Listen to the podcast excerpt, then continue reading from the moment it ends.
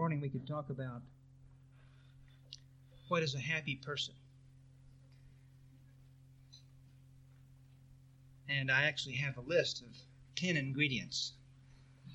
This is to give you a sense of thorough preparation.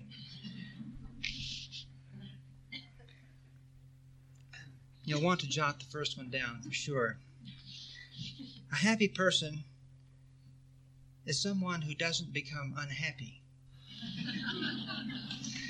They do not call the uh, dispensable church the intellectual elite for nothing.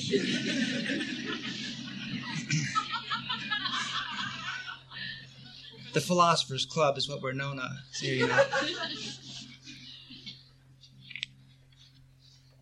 I'm writing a book, as I've told you, uh, entitled How to Live in the World and Still Be Happy.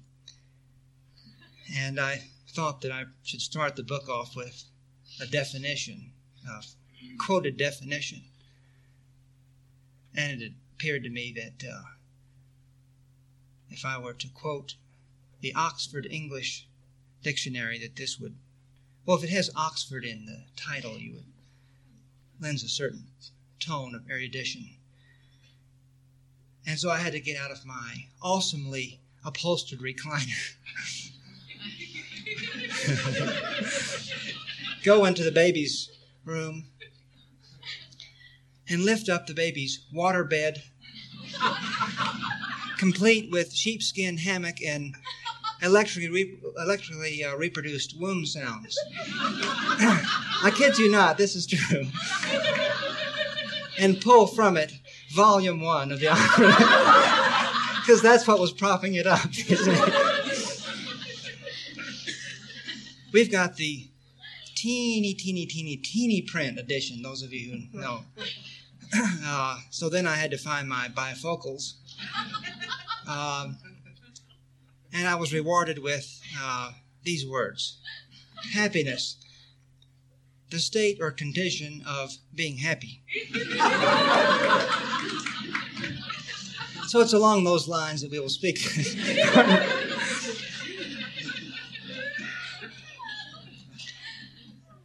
It is true, though, that it is possible to learn how not to be unhappy. And by simply learning that, we are automatically happy because happiness, it's sort of like the, uh, the core of a vol. I don't know where these analogies spring from, but I, I suddenly saw the, the core of a volcano. Um, and that doesn't seem to be the good analogy, doesn't it? well, let's see. Uh, white, it's white hot, as in white light. But uh, if inside of you you can picture a calm center, we won't call it a volcano at all. Uh, well, we'll call it a cornucopia of uh, peace or something that's been jammed into the center of the earth. Who knows what's in the center of the earth anyway? But you do know that within you there is a certain calmness. And you have felt this at times. We've all felt this. We felt this in an emergency, especially when things are taken completely out of our hands and we think that we're going to die. The car is going off the side of the road, and this is it, and everything's out of our hands, and there's nothing we can do about it. Possibly you can remember an instant like that. And the sudden peace that you felt. You did nothing for a second or two. And what was yours? The peace of God, whatever you wanted to call that. So we have a deeper self. A deep, deep, deep self. And this, as we have mentioned before, is of course the basis of all therapies that as you go deeper, you get better. As you become more honest, you reach something that is more stable, more sane. As a matter of fact, you reach God, you reach the infinite. But in the beginning, it's simply more pleasant to let peace settle around you, to adopt a calmer stance to regain your perspective. And there is this sinking into peace. Let's do that together now for just a moment. Because we think that we have to fight so hard, we have to battle. And we don't have to battle, and we don't have to fight. And there really is nothing to do except do nothing. And so let's close our eyes for just a moment and do nothing. For just a moment, you don't have to be somebody. There's no place to go. There's nothing to do. And so leave the madness of this past week, and perhaps even this morning, behind and sink into your deeper self. You know nothing of it except it is pure peace. You know not its dimensions. You have no expectations. But one thing you still know how to do is to sink into the very core of your being. You know how to settle down. You know how to rest in the arms of God. And so exercise that ability now. Leave all the madness up there, up above, and sink below it deeper and deeper and deeper into peace.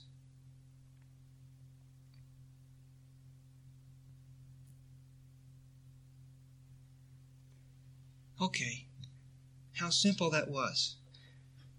It restored a little bit your mind, didn't it? How simple that was. And how many times can we do that a day? How long did that take? Was it 10 seconds, 15, 20? How many times can we do that a day? And what would the effect be if we did it over and over and over again? I can tell you from experience there's a cumulative effect. It is harder to rise back to the madness once you have touched the peace. Yes, you will rise back to it to some degree, but possibly not as far this time. And then you sink again. Sink deep into light, deep into joy. You tell yourself nothing about it. You have no definition as to how you're to feel or what's to happen as a result. What result do you need within God's peace? And this has been one of the themes of the three years that the Dispensable Church will have had its ministry.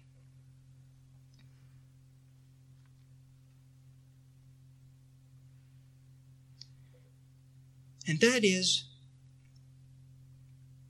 that you don't have to do anything with your spiritual principles, with your spiritual truths that it will make you unhappy to try to take your spiritual truths and see how effective they are. This is a very sad thing to do. Do you see now how it pollutes the whole thing to try to do that? To take the spiritual principle and then try to get what your ego wants within the world? To try to make the world work? Let's just think about the world for a moment. So you want to get the world to work.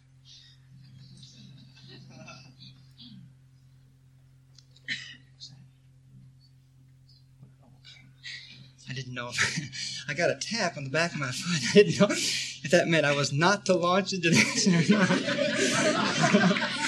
it turns out that turns out that Gail was just changing her position. So we're safe. So,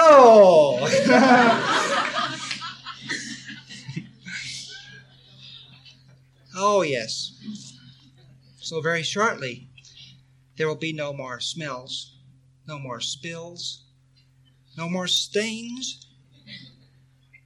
People won't be late ever again. Never any more rudeness in stores. Never anything overpriced. Nothing will ever wear out. The telephone monopoly, which has been broken up, will be remonopolized. we will have good telephone service again.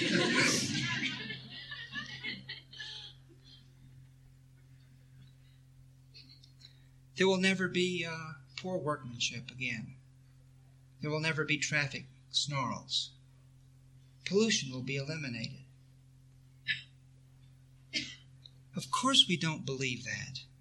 Of course, we don't believe that.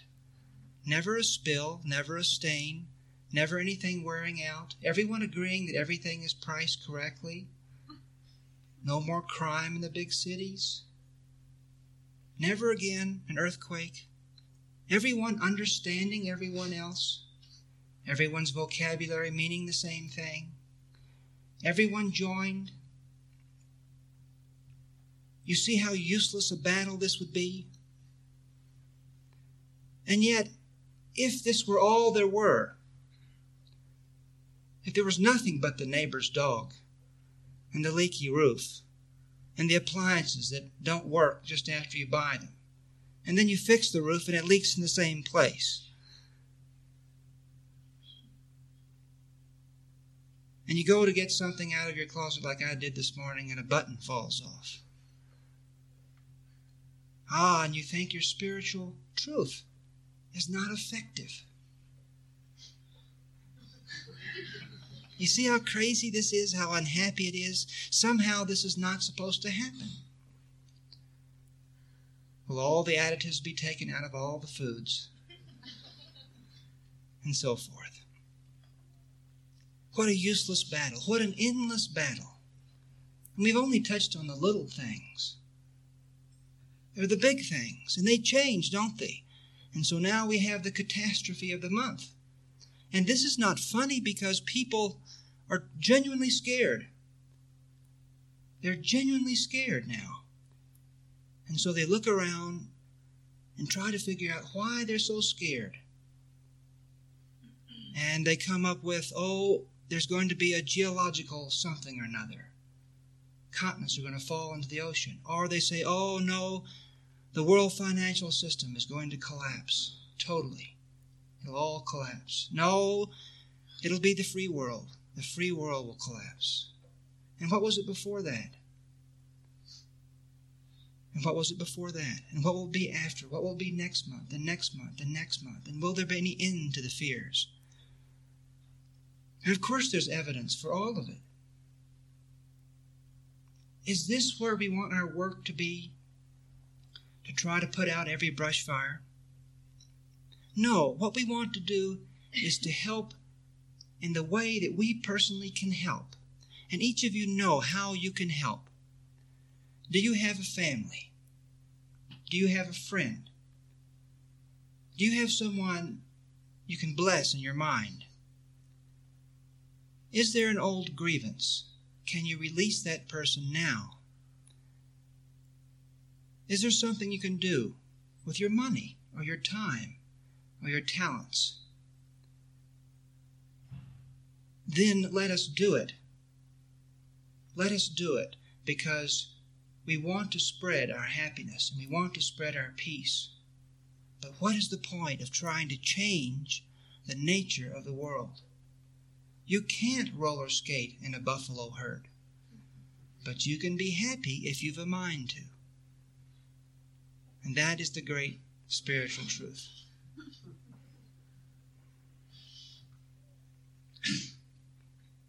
And so the first principle is we learn how not to be happy. Excuse me. you see, you can't even speak.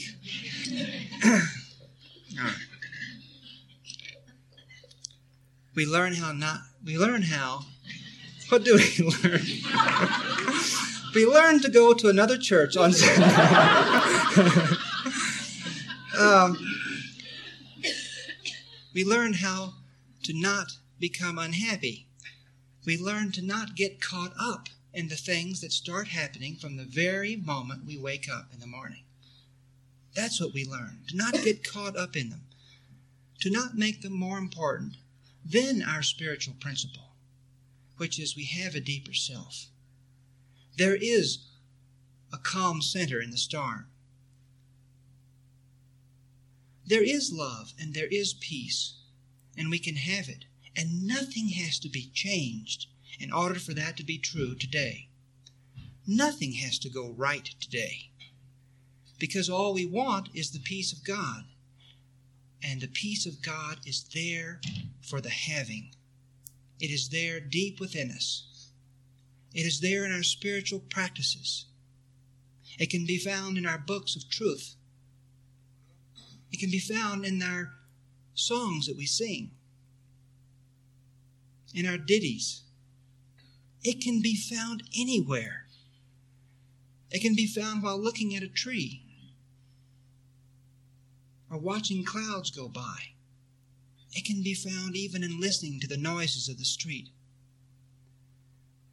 Because the peace of God permeates it all, but it doesn't touch a thing. It leaves it totally undisturbed. And this is what's so perplexing to people because they feel the power and the peace and the joy of God, and they see the world untouched by it going on its merry way. Still, what? 49% of all the nations in armed combat for as long as people have been keeping statistics, or whatever the statistic is. Still, what? A third of the world starving.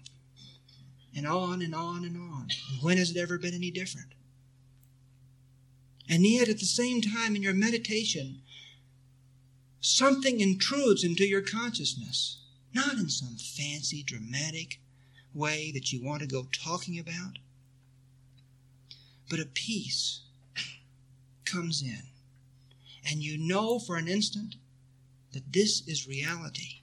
This is where you're heading. And that this can be anyone's. Anyone's. It's available to them all. And then we turn our gaze back to the earth. And it is untouched. We get out from our meditation and we trip.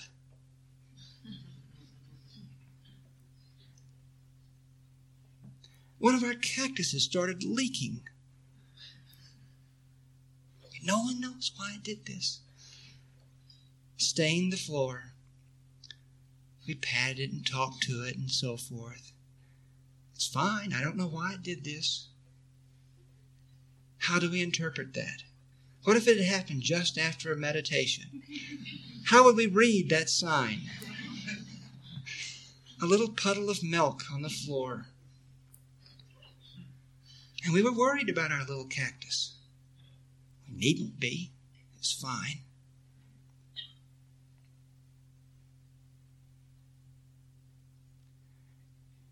So one encompasses the other. It surrounds it. It shimmers off of it. It glows through it, but it does not touch it. And there is no need for you to take it like some sledgehammer and try to make everything in your life perfect and make everyone behave and make every street have no pothole and make every politician be honest.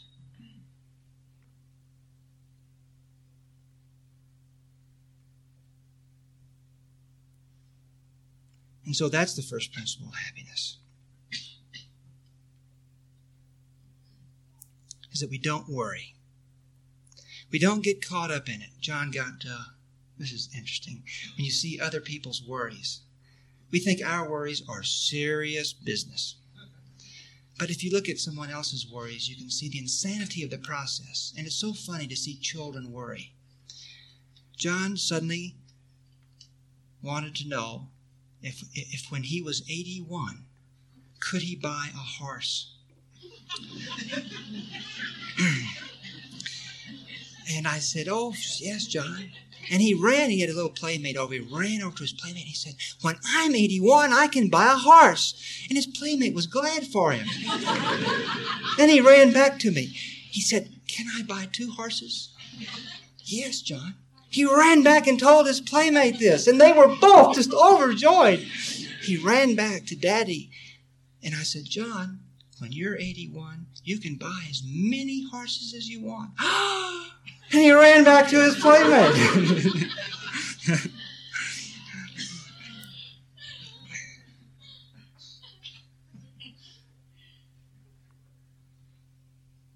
and then we even watch shows.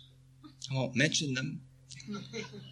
we even watch shows that, as John Hunter has pointed out, that in case you don't have anything to worry about, here are six or seven things you've never thought of before. These are happening right under your nose, and you can worry about these. So it's not that we don't do anything, it's not that we don't help. You will help more because your life will be simpler. You will see the need more quickly. You will rush to help, in fact.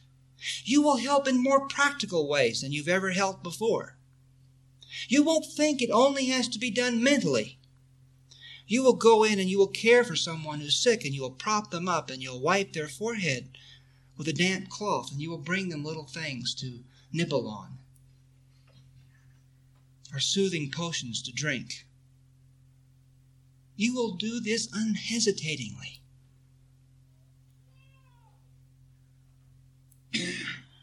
but you will not think that this is some sort of sign that you didn't meditate correctly because someone got sick.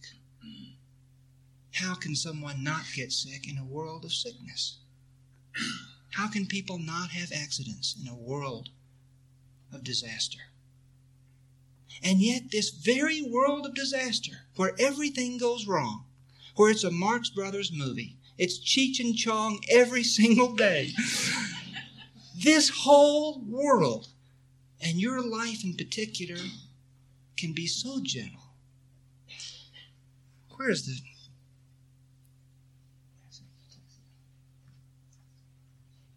So, this is the workbook that Gail read from in the beginning. Let me just read this again. Creation's gentleness is all I see. I've indeed misunderstood the world because I lay my sins on it and saw them looking back, back at me. How fierce they seemed, and how deceived was I to think that what I feared was in the world instead of, instead of in my mind alone. Today I see the world in the celestial gentleness with which creation shines. There is no fear in it. Let no appearance of my sins obscure the light of heaven shining on the world. What is reflected there is in God's mind. The images I see reflect my thoughts, yet it is my mind at one with God's. And so I can perceive creation's gentleness. And then this little review lesson ends with this prayer. In quiet would I look upon the world, which but reflects your thoughts, and mine as well. Let me remember that they are the same, and I will see creation's gentleness. And so, what do we do when we see things that are other than that? See, I think in the 80s there's another review section. Is it the 180s? This is called uh, Being Moved by the Spirit. Suddenly, there was a pause. No, it was it's just lack of organization. Can you find a little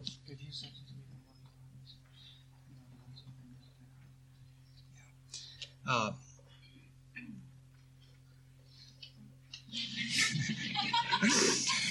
you'll have to wait a minute for what do you do? Uh, and meanwhile, we'll go on to principle number two. okay. A happy person has a disciplined mind. Now that seems a lot harder, doesn't it? So the first one is simply that a happy person avoids being unhappy, avoids being caught up,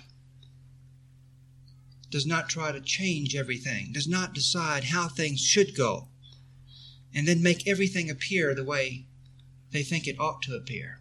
Because these judgments are so silly, aren't they? As to what we, how we think it ought to be in the first place. And how many times we changed our opinion on how it ought to be. And what is good art and bad art? And what is good organization and bad organization? And how much money do we need? And how much money is it good for us to have? And how much money is it good for us to give our children? And how many times have we changed our mind about all this? But we're so certain now that we know. Now that we know. And so we we pray. And we turn to peace, and then we use this as some sort of sword to try to cut everything off at the same place and make everything appear the same way. And that is the key to unhappiness. So we leave the world undisturbed. And yet we help. We don't try to make a difference. And yet we help. This is uh, called filling, filling while the. All right. Now, so what do you do? I'm just going to read you a few little things from. Uh, these are the review lessons. So this is 81, 82, 83, 84, 85, 86. Whoops. We'll just go to 85.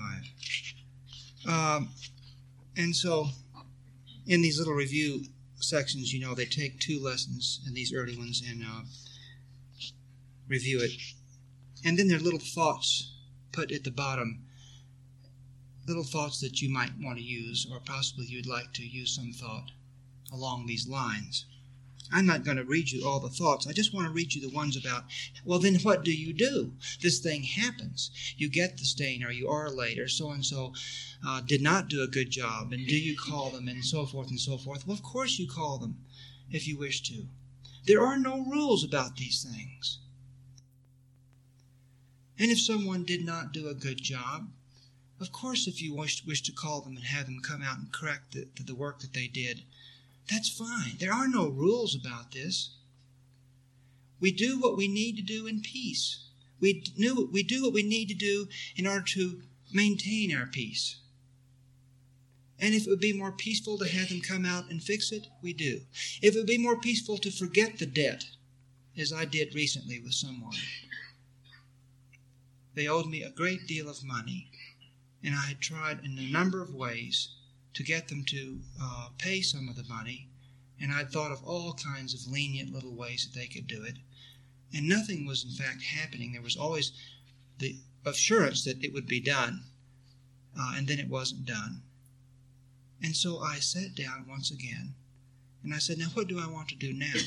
And I saw that the most peaceful thing for me to do this time was to cancel the debt in my own mind. And I just said to the person, You owe me nothing. You owe me nothing, and this is forgotten. And that was the most peaceful thing to do, just as it was more peaceful in the beginning for me to have a meeting with them, sit down and say, I know that this is scheduled for you to pay this way, but possibly this isn't uh, good for you. What about this other way? Would this be more convenient? And they said, Oh, yes, and it was all settled, and of course, nothing happened.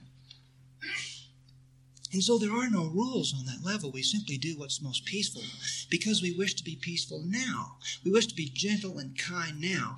We wish to have our mind free enough that we can turn to God now. And so, what is there to do? What can you prescribe? What rule can you make about that? You must look in your heart and see what would make it easier, what would make it simpler for you today. It may not be the same thing that made it simpler for you yesterday. But there are so many things we can't do anything about. Have you noticed that? There's simply nothing that we can do about it. And so, what of that vast territory? Well, here are some thoughts. These are just ideas, you see, things that you say to yourself. I'm just going to read them. Possibly you'd like to close your eyes and just hear these, these will have a cumulative effect on you.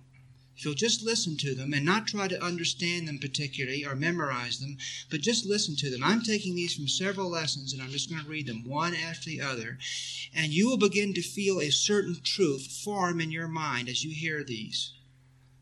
A truthful, a good response to these kinds of things that seem to assault us every minute of the day.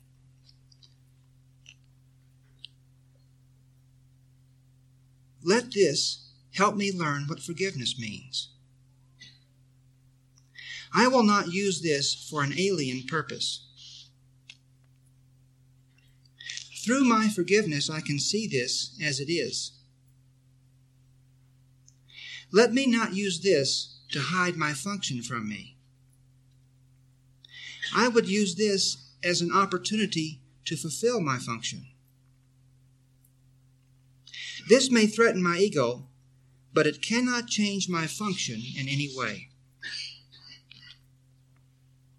My perception of this does not change my function. This does not give me a function other than the one God gave me. Let me not use this to justify a function God did not give me. This cannot separate my happiness from my function. The oneness of my happiness and my function remains wholly unaffected by this. Nothing, including this, can justify the illusion of happiness apart from my function. Let me not see an illusion of myself in this. As I look on this, let me remember my Creator This is no justification for denying myself. I will not use this to attack love. Let this not tempt me to attack myself. Let me not use this as a block to sight. Let this not tempt me to look away from me for my salvation. I will not let this interfere with my awareness of the source of my salvation. This has no power to remove salvation from me. And the last. I have no need for this. I want to see. In other words, Nothing has to go right today. I want the peace of God, and that's all I want. All right. So let's go to number two.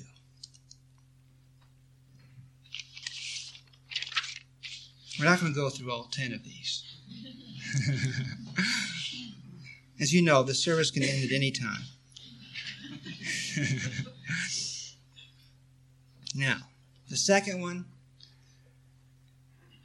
was that a happy person has a disciplined mind. That is actually the same as the first. Because the first is a discipline. We have an old set of responses that we are making to everything that happens. We judge it, we think we know how it ought to be, and it hurts us because we make it real. We make it more important than our function. And what is our function? It is no more than to be gentle and kind and at peace and happy. It is no more than that. That is our function. That brings reality into our consciousness. That transforms us. Never say that you don't know what to do because your function is so simple. You cannot but know what to do. And what is there to do? Just to row gently, just to be still, just to let your mind grow calm, just to let your heart soften, just to let your grip upon the grievance relax a little. What is there to do? It is so simple. To be like God is so simple because God is so simple that there is nothing but light and love in God. And so, do you see that this is a disciplining of the mind? Trading the confusing, complicated, multiple approach that we've always had, reacting to this and that, being jerked around by every circumstance, letting this moment set one purpose, the next incident set another purpose, this pers- person pushed this button and this other person pushed this other button. Everything assaulting us, we're some sort of xylophone upon which the weather plays one tune, and how the building is heated plays another. And then there's the new First Interstate Bank building. What does that do to you as you drive past it? And need it do that. Need it do that. And isn't all of life like this? Bing, bong, bong, bing, bang. As we go through life. Manny taught me that one.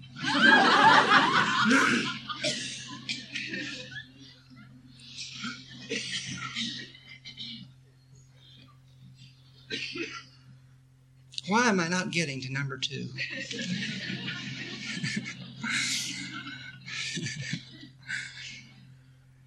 Let's let's pray a minute here and see why I'm not getting to number two. Let's all close our eyes and see what we want to do now. ah, thank you. We're going to skip number two. We're going to go to number three. number two is for another day. Let's go to number three, and we'll end with number three. A happy person is not, you see, you don't have to follow the numbers. I was being bonged by number two. You've got to do number two. Two comes after one. This is the way you learn it. One, two, three. It's not one.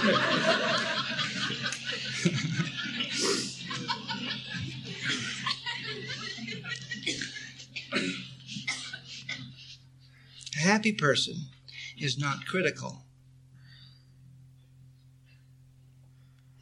You think that's as hard as the number two, don't you? Let's put it another way. All attack thoughts attack the criticizer. All criticism attacks the criticizer. Now, this is what will eventually eliminate all criticism from your thought. The day will come, and it is not as far along as you think, in which you will simply not criticize anyone or anything again because it will hurt you so much to do it that you will see it's pointless. It accomplishes nothing in the first place, but you will begin to feel the pain of every attack thought. You already are beginning to feel perhaps the pain of every verbal betrayal. Every time that you say some critical thing, verbally, you voice it. You already are beginning to see perhaps that getting it out does nothing about what's still inside. Yes, it's now out. It's in two places now. Because now there are all these other people buzzing about it. And it has not touched one thing within you. And so, of course, we must learn that it is not necessary to ventilate it and pollute everything around us. That's just so basic. This doesn't mean that we don't beat pillows or go scream into the wind or go for a run or anything else. If that helps us deal with it within ourselves. But to deal with it while it's still within ourselves is so much simpler.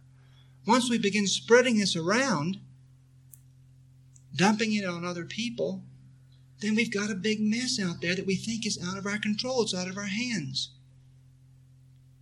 And so we wish to, of course, deal with it simply within ourselves. But for many of you, you're at this stage. They deserve it, and you say it, and you feel justified. There's a feeling of righteousness.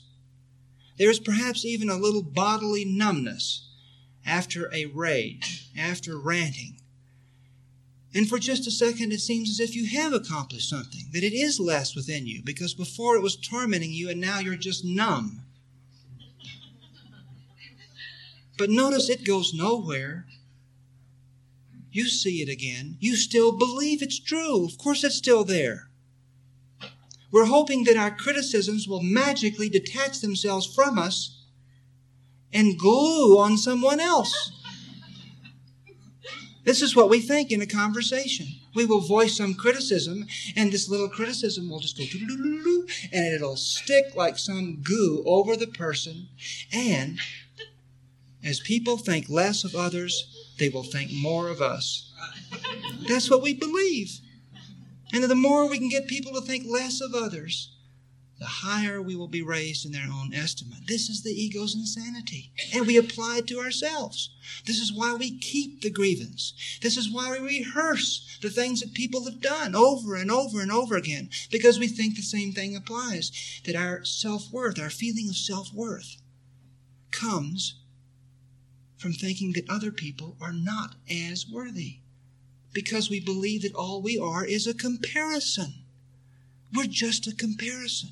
And if this were true, then we should do this. But all criticism attacks the criticizer. And the next stage you will come to, and some of you have already come to it, is that when you criticize, as I did very lightly in the announcements last Sunday, I said something and I thought at the time I was saying it was just a little joke, and it was little. And the criticism was very light. I'll tell you what it was. They were passing the plate, and I said, I promise not to buy rhinestones. That's all I said. Now, why did I say that? The reason I said that was that there had been someone in town who had given a talk and he wore rhinestones to the talk. And this was being much talked about. And it made me sad for at least three days that I'd said that. Because I know nothing of this man except that he is my brother. And it hurt me to have said that. Even though I knew only the people who attended the talk would even know what I was saying and it seemed like it was perfectly all right to say it. And so that's what will happen. You will feel the pain immediately after you say it. It will do the work for you. You don't have to worry how this is all going to come about. If you take a little step each day, it will come about. You don't have to worry about whether or not there is really one self.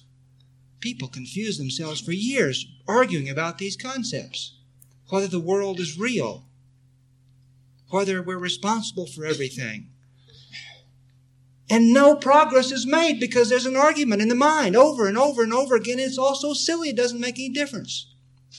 You can awaken without ever once telling yourself that the world is not real or that God is all. What does that mean? That God is all. How confusing a concept that could be. But if you practice simple gentleness and peace every day, you will walk home. And as you walk, you will come to different territories. And one of the territories, if you haven't come to yet, that you will come to is you will feel the pain by the merest attack that you make, the merest one. And there will be no question about whether or not you are one with the person. You won't have to argue this. You won't even have to word it. You will feel it that you cannot hurt someone without hurting yourself. And you can call this a common core or a deep bond between you and everyone else, or you can simply say that we're all one family on this earth. What difference does it make how we word it? As long as love becomes the important thing.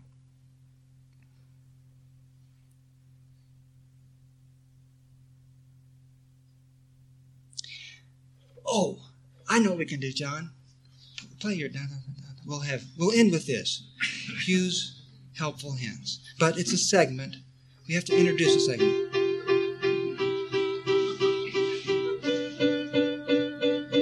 Time has come for Hugh's helpful hints, everybody. How do you talk to your parents? How do you talk to your ex spouse? How do you listen to your older child? How do you listen to your friend that you're estranged from? There's this sort of category of people out there. Do you get a sense of it? parents, in laws. The older child has left the home. Now, what are they up to? Now, what do they want? Father, so and so's on the phone. Now, what does he want? it goes both ways. So, Hugh's helpful hints. Let's apply this principle to one thing this category. You all have people like this. Maybe it's a boss, an older brother. I talked to a man last night on the phone whose older brother is still telling him what to do, although he's almost 60 years old. His older brother still telling him what to do. So, what do you do? You know people. If you think for a second, you've got someone in your life like this, don't you? Who plays this role. What do you do? Someone that you cannot separate yourself from because it would not be a happy thing for you to no longer have any contact with your parents or your child. And you have to have contact with your ex spouse because of the children or whatever the thing is. So here's the situation. This must continue. It would not be peaceful for you to break it off. And there are relationships like that. It is not peaceful for us to turn against our children or our parents or even certain very, very old friends. It's just not a peaceful thing to do. And so the relationship does continue. And so what do you do? If you feel abandoned by your parents, you can know this as a fact. You have also abandoned them. If you feel betrayed by your ex, you can be sure of this that in your own mind, you definitely believe that you have betrayed them.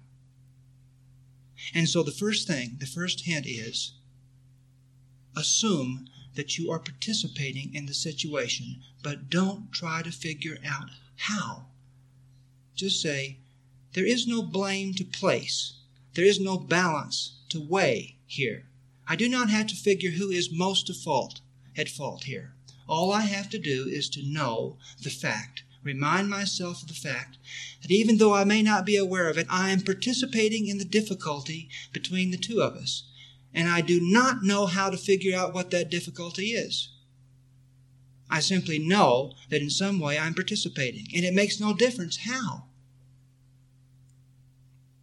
That's helpful hint number one. Helpful hint number two because these are all people who give you advice. That's what we're talking about. People who think that they know more than you. People who are assertive or aggressive or something. People who make you anxious. People who make you timid, perhaps. Or antsy. This kind of relationship. So, what do you do about their advice? What do you do about their opinion? Helpful hint number two is we think that we must either do it or turn against the person. And we believe that is the only two options that we have. We must either do what they're telling us, our parents, or whatever it is, or we must turn against them. We must argue against them. We must show their reasoning to be faulty. But there is a third alternative, and it's the one you want. And it is the alternative that will make you happy.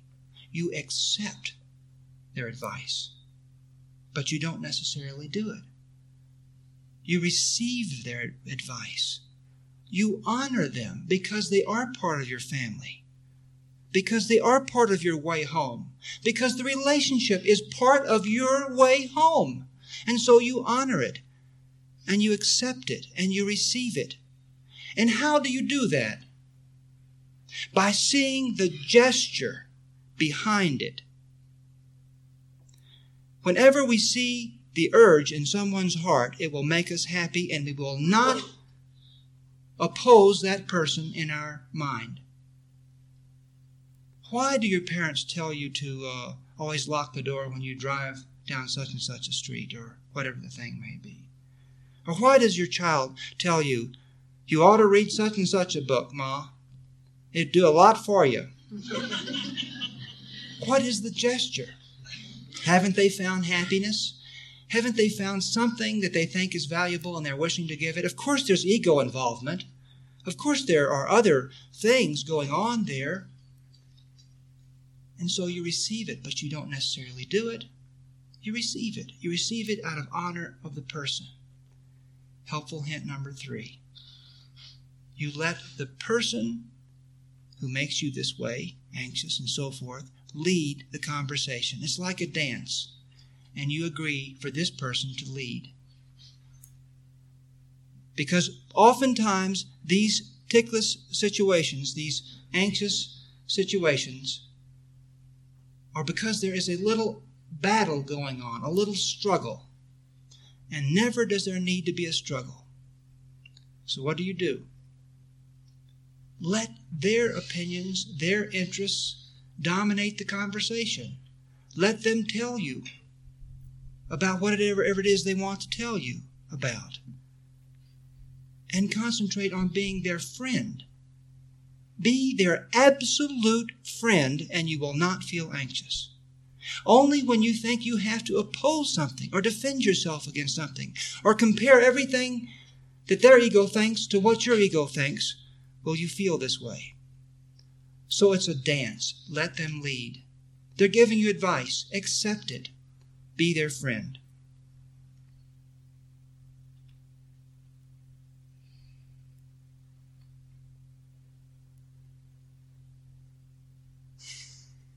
So, how shall we end?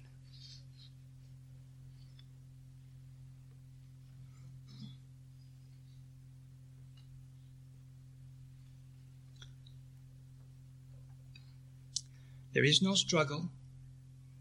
There is no fight. There is nothing to oppose. There's nothing to do because the truth is true. Be in no war against your ego. Wage no battle against any thought in your mind. Oppose no emotion that you feel. Let it lie there let the dog lie. Bless it and walk home to God. Walk home to your Father. Let your ego be stirred up. Let the insanity rail. Let your body feel anxious. Let your mind feel depressed. Bless it and walk home to your Father. This is the key to being happy in the world. To wage no war against it, to attempt to make no change within it, to help all you can in peace, to do all you can in love, but to use every opportunity as a reminder that there is only one thing that you wish, and that I wish, and that everyone else wishes and that is to know our home, to know the hush and the peace of heaven, to know the rapture of no longer condemning, no longer judging, to know the completeness of total acceptance, to know the freedom of no worry, no anxiety, no conflict. So let's do this together this week. Let's practice simple gentleness and peace. Let's return again and again to there is nothing for me to do except walk home. I don't need to pause and fight this battle. I don't need to pause and condemn this person. Let me walk home. Yes, this has just arisen. Yes, this has just happened. Will it delay me? Or will I bless it and walk on?